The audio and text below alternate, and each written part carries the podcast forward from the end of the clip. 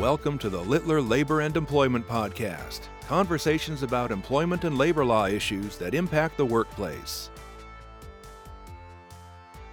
Good morning, afternoon, or evening, depending on when you are listening. Welcome to the first podcast of A New Day in America Candid COVID Conversations. My name is Kimberly Doud, and I'm an attorney in the Orlando office of Littler Mendelson, a law firm devoted to representing employers of all sizes in labor and employment matters. I am here with my colleague Nancy Johnson, who has been handling a myriad of pandemic related matters for Florida employers over the past 10 months. Say hello, Nancy. Hello, Nancy. Well, it's nice to be on this podcast with you all. I hope that this is informative and helpful. As Kimberly just mentioned, she and I both work in the Orlando office of Littler, and and I have been since I believe last February, probably maybe even January, um, handling a lot of different questions that have come in from all sides and angles about COVID and how employers can can deal with the unknown.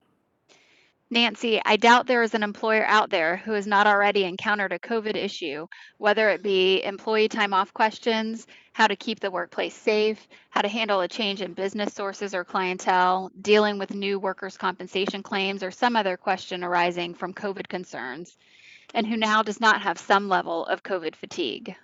That, that's right, Kimberly. And and since um, last January, February, and March, Kimberly and I have been fielding a lot of your questions, trying to keep up on how employers in the state of Florida can and should respond to these inevitably new scenarios, unique scenarios, in order to minimize potential liability for the companies and for individuals. As of January 15th of this year, so just just recently, there were already over 1,500, 1,573 federal and 889 state labor and employment lawsuits filed which were identified as primarily COVID lawsuits. And as you and I know, we've seen many, many more that aren't necessarily coming in as COVID, but that have some COVID element to them and eh, touch on some new problem that's arisen because of COVID. And Florida, surprisingly, has the third highest number of those filings of any state behind only California and New Jersey. The claims that we see the most weigh heavily toward retaliation, followed by wrongful termination, then there's a lot of workplace safety stuff out there, disability discrimination, as well as claims directly under the FFMLA, FMELA, and the FMLA, and on from there. Keeping those claims and lawsuits in mind, in this series of podcasts, we intend to have candid conversations about the latest COVID issues Florida employers may be facing to provide a brief update and new developments in Florida and other policies and trends that affect Florida employers. Today, we'd like to step back and discuss how we got where we are today, the current state of affairs, including what companies should be doing, and then take a peek into President Biden's first 24 hours as president as it relates to COVID and how that previews what is likely to come. Nancy, if you will, let's start with a look back at 2020. Yeah, so back in January, on January 21st, 2020, actually one year ago from the date that this podcast is being recorded, the CDC confirmed the very first US coronavirus case in Washington state. Just 10 days later, the, the World Health Organization issued a global health emergency. And then on a, just a couple of days after that, the Trump administration declared a public health emergency due to the coronavirus outbreak. At that point, more than 9,800 cases and 200 deaths worldwide had been confirmed. That seemed like a lot at the time. Boy, have we come a long way since then. Just less than about three weeks later, the CDC then came out and warned that COVID 19 is heading toward pandemic status. Yeah, and, and soon thereafter, on March 1st, Florida's governor, Ron DeSantis, declared Florida in a state of emergency after confirmation of two positive COVID cases within the state. This unlocked some emergency state funding. About a week later, on March 9th, Florida recognized the CDC's recommendation that families and individuals sick with coughs and sneezes engage in voluntary home isolation. At this time, the CDC also recommended state agencies prepare a response, including shuttering facilities. Yeah, and, and while the, the states were trying to do their own thing, back to the federal and, and global level on March 11th, the World Health Organization declared COVID a pandemic finally. So that's that's when we first got pandemic status officially. Two days later, President Trump declared a national emergency, which, like um, Governor DeSantis's action unlocked more money for federal funding, though, to fight the disease's spread. That same day, the administration then issued a travel ban, so that uh, restricting a lot of travel, mostly between Europe and the United States. And at the same time, here in Florida, Governor DeSantis was issuing almost daily executive orders. On March 17th, a new order directed toward bars, pubs, nightclubs, beaches, and restaurants implemented social distancing measures. And on March 24th, he directed all persons over 65 and those with a serious underlying medical condition to stay home. Yeah, and and as you know, from from there on and up through today, Florida counties have largely been allowed to do whatever they want in terms of of COVID pandemic um, restrictions, and Miami Dade seems to have led the way for the most part from from start to finish. Miami Dade still has the most comprehensive and restrictive rules set up to protect its citizens from the ongoing pandemic. And that's something that that everyone should kind of keep in mind. If you've got employees down in Florida um, it really does matter where your employees work because if you're if you're employing somebody in Miami-Dade, you're going to have a lot different rules than if you're employing somebody up in the Panhandle. For example, in Miami-Dade, employers are still restricted from allowing in-person meetings of more than 10 individuals employers with workers who test positive for COVID or who were exposed to COVID were required to figure out the CDC recommendations, the state recommendations, and the county or city recommendations, and that's still the case. So um, it's something that that everyone should keep in mind as we're as we're making our way through this. And that's that's a lot for employers to grapple with. You know, federal, state, and local um, recommendations and guidelines that that may be different from from one another. Um, as far as federal law is concerned, on, on March 27th, the Families First Corona Response Act was signed into law with overwhelming bipartisan support, setting up the Paycheck Protection Program loans, supplemental unemployment pandemic assistance, emergency paid sick leave obligations, as well as altering tax credits for U.S. employers in general. The FFCRA is a series of acts that address different facets of the COVID 19 pandemic. Two of the acts, neither of which has an easy name, focus on employer obligations regarding leave. First, the Emergency Paid Sick Leave Act, or EPSLA, requires certain employers provide up to 80 hours of paid sick leave to employees who need to take leave from work for certain specified reasons related to COVID 19. These reasons may include the employee or someone the employee is caring for is subject to a government quarantine order or has been advised by a healthcare provider to self quarantine. The employee is experiencing COVID 19 symptoms and is seeking medical attention, or the employee is caring for his or her son or daughter whose school or place of care is closed or whose child care provider is unavailable for reasons related to COVID 19. Second, the Emergency Family and Medical Leave Expansion Act, or EFMLEA, requires certain employers provide up to 10 weeks of paid and two weeks unpaid emergency family and medical leave to eligible employees if the employee is caring for his or her son or daughter whose school or place of care is closed or whose child care provider is unavailable for COVID reasons. That's right, and and all these these new laws that provide for emergency paid sick leave are are kind of a shock in Florida, as we don't have any state emergency paid sick leave, and and in fact, it's prohibited that any lo- localities or municipalities impose additional paid sick leave, anything other than what the state might provide, which is um, nothing beyond federal. So eh, not only is it is it new to have additional paid sick leave obligations, but there's a lot of new employers here too, because as you know, both of those acts that you spoke about apply to any employer under 500. And there's a lot of small companies that, you know, a lot of companies know about the FMLA, and a lot of those same those provisions are the same here. But now that um, eh, there this is for anybody under 500 so those employers that employ between 0 and and 50 this is all brand new to them. There's a lot of new lingo and stuff to learn so we've been been having to to relearn a language almost. As you know though those two provisions of the ffcra did expire on december 31st of last year. So for the past week or so those are no longer obligations. But there's more.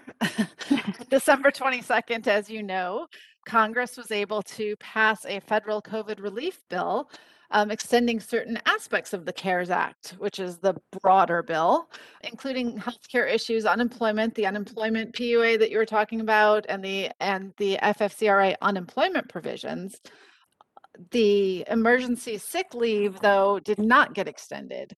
There, there was in that COVID relief bill in December, though, there was a tax relief act which um, directed a second round of direct payments, all of those direct payments to individuals that we've heard about. The extension of the payroll, the Deferred Payroll Act, uh, allowing for employers to not take out the taxable portion to employees' payrolls. And although President Trump at the time had asked via executive order for forgiveness of all such deferred amounts, the final bill did not provide for a permanent holiday on that. So that may have to get paid back. That's a to be determined still.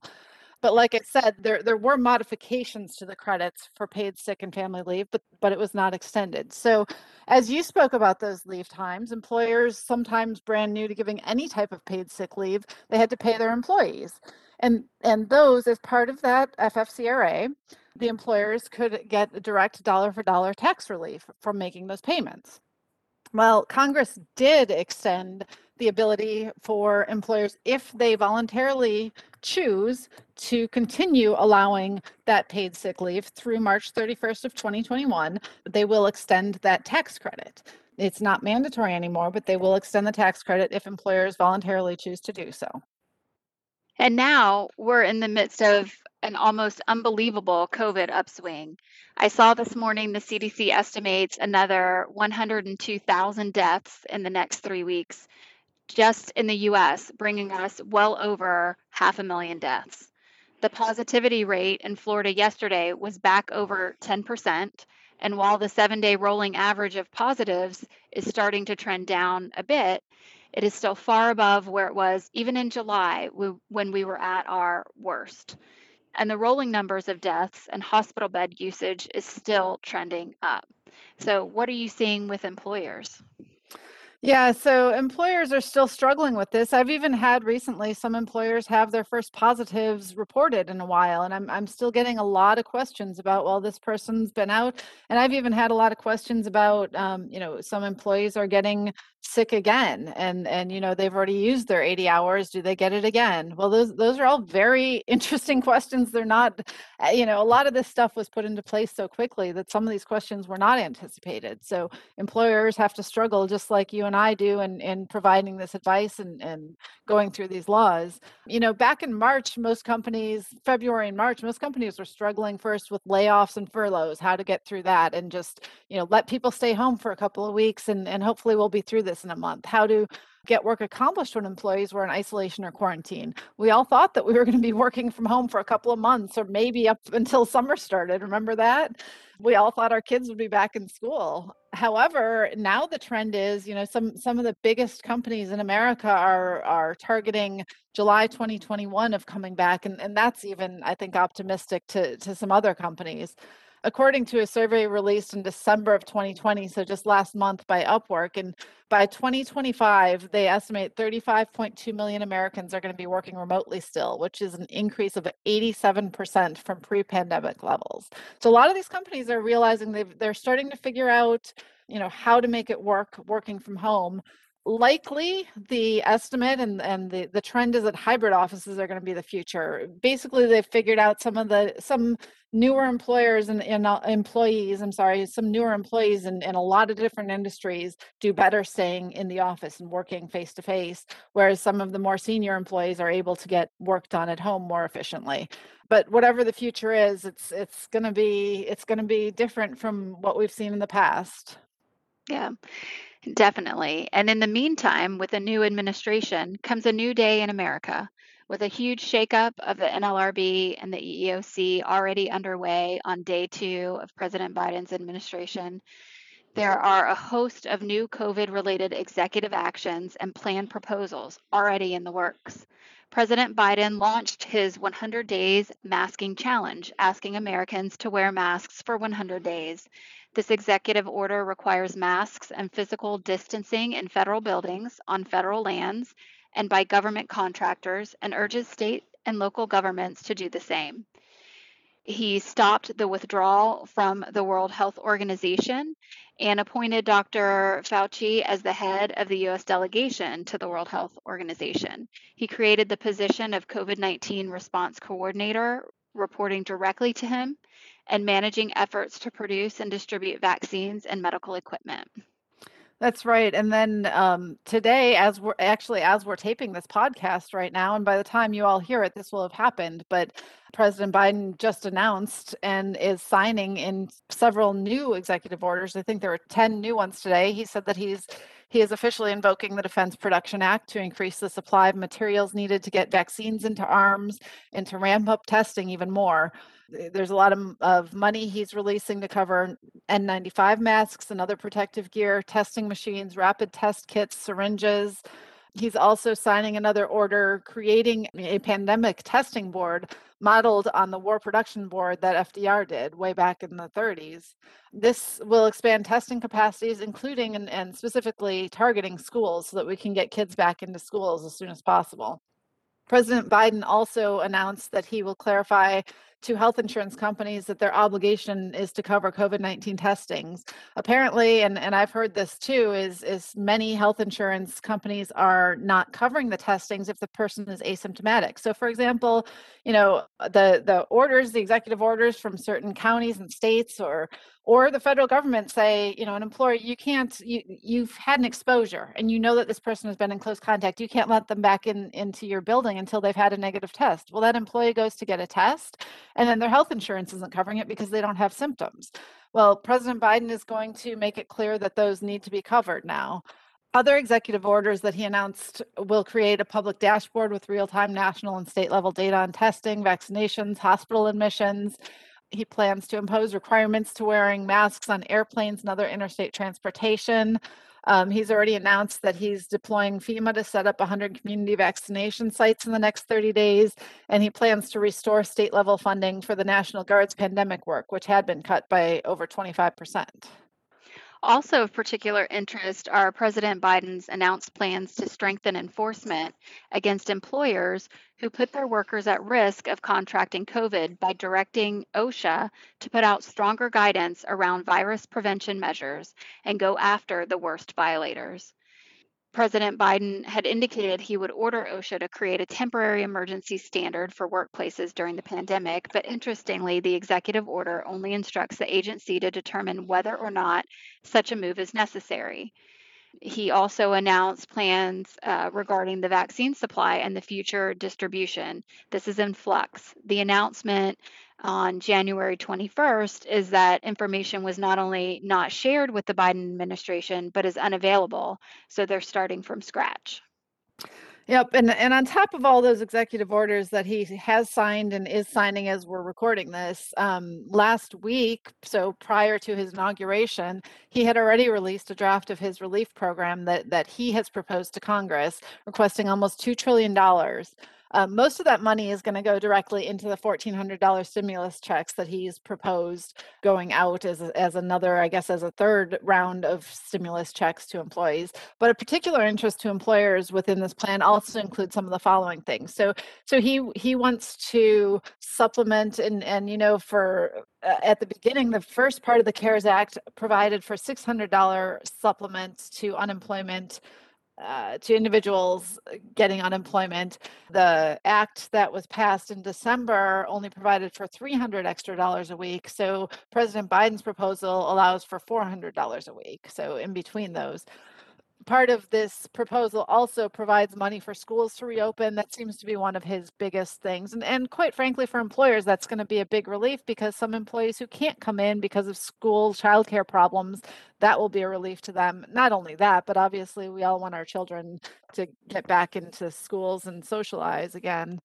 Also of very particular interest to employers is this new relief bill that, that proposes raising the minimum wage directly to, to $15 an hour and that that'll be interesting how that all plays out. And then the last part of it is the the um, 160 billion dollars in funding for a national vaccination program, expanded testing, public health jobs programs, and other steps to fight the virus like protective gear, et cetera.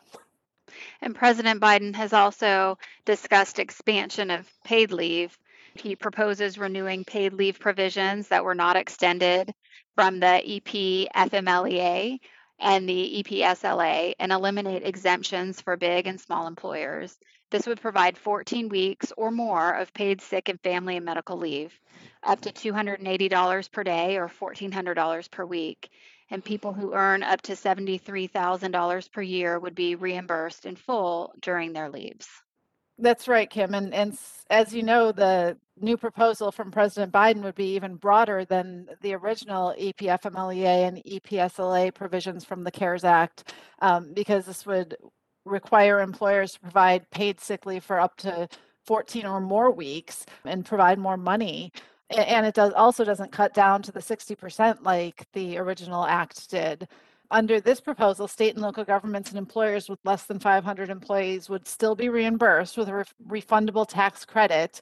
And the emergency leave provisions would last through the end of September of this year. September of 2021 is President Biden's proposal. This time, though, this would cover nearly all American workers, both part time and full time. It would not no longer be just for employers of less than 500. This would expand it to all private employers. So analysts have um, said that this plan could cover 106 million more workers than the original CARES Act paid leave plan, which excluded a lot of those companies that were not under 500 employees. So the, it would also include self-employed and gig economy workers, and it, who would all receive, you know, tax credits too. Mr. Biden's proposed offering paid leave to sick people would include people with COVID 19 symptoms, people who are quarantining because of exposure, people who are needing time off to get the vaccine. So it expands it to that also. For people who are caring for family members who are sick with COVID 19 symptoms, caring for children whose school or daycare center is closed because of the pandemic, or caring for older relatives or adult dependents whose long term care facility is closed because of the pandemic. So a lot more people, a lot more reasons, a lot, and, and even longer time periods. And as we're recording this, Congress is just getting back to business this week. Nothing has been introduced in either chamber, but we don't even have a working agreement on moving forward on businesses in the Senate. And the narrow majority in that chamber will almost certainly mean there will have to be compromises of some kind. There is almost no chance of this getting legs until at least February, but it is almost guaranteed that some version of this proposal will pass.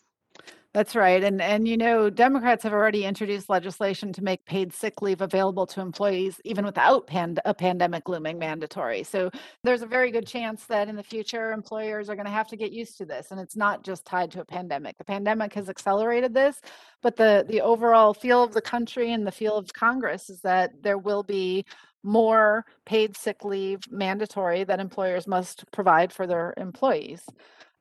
So right now, right now in this little window between January 1st and, and March 31st, while sick leave isn't mandatory for COVID related absences, this is this is sort of the time where what do we recommend? I think, you know, and what I've told employers and a, a lot of employers so far is we recommend still paying if possible through March 31st. The thing to remember though is so they're still going to get the tax credit. They're still going to get the dollar for dollar tax credit. But the thing to remember is is during this time, the way that that tax credit was um, was expanded, it, that you don't get another 80 hours. So if they only get the 80 hours that they've used once since last June when the CARES Act went into effect. So if they've already used up their 80 hours, they don't get they don't pay another 80 hours. They won't get the tax credit for that. I still think though, given the the almost inevitable possibility that emergency paid sick leave is coming back and and and just to keep their employees safe it seems to be the better you know the better reasoned decision to to go ahead and and pay for that sick time or at the very least for sure i would recommend that employers you don't take any adverse actions if somebody's sick during this time. Well that's what we have for today. Thank you for tuning in and listening Nancy and I will be here providing information you can access and listen to at your convenience on how the COVID crisis is impacting employers and issues that are sure to arise, including vaccination policies, how to make the long term decisions about remote work, how to deal with exposures, and more. If you have questions or suggestions on topics you want to hear covered, please email us at kdoud at littler, which is L I T T L E R dot com or you can reach Nancy at najohnson at littler.com. Thanks, Kim. And as I just heard President Biden say right before we started taping this, things are going to get worse before they get better in America, but help is on its way. So I hope you all keep on listening. We're going to continue bringing our candid analysis and we'll keep moving on forward. Remember, it is a new day in America. The purpose of this program is to provide helpful information for employers, addressing the latest developments in labor and employment relations. It is not a substitute for experienced legal counsel and does not provide legal advice or attempt to address the numerous factual issues that arise in any employment related issue. To discover other labor and employment podcast series from Littler, the largest global employment and labor law practice, visit littler.com/podcasts.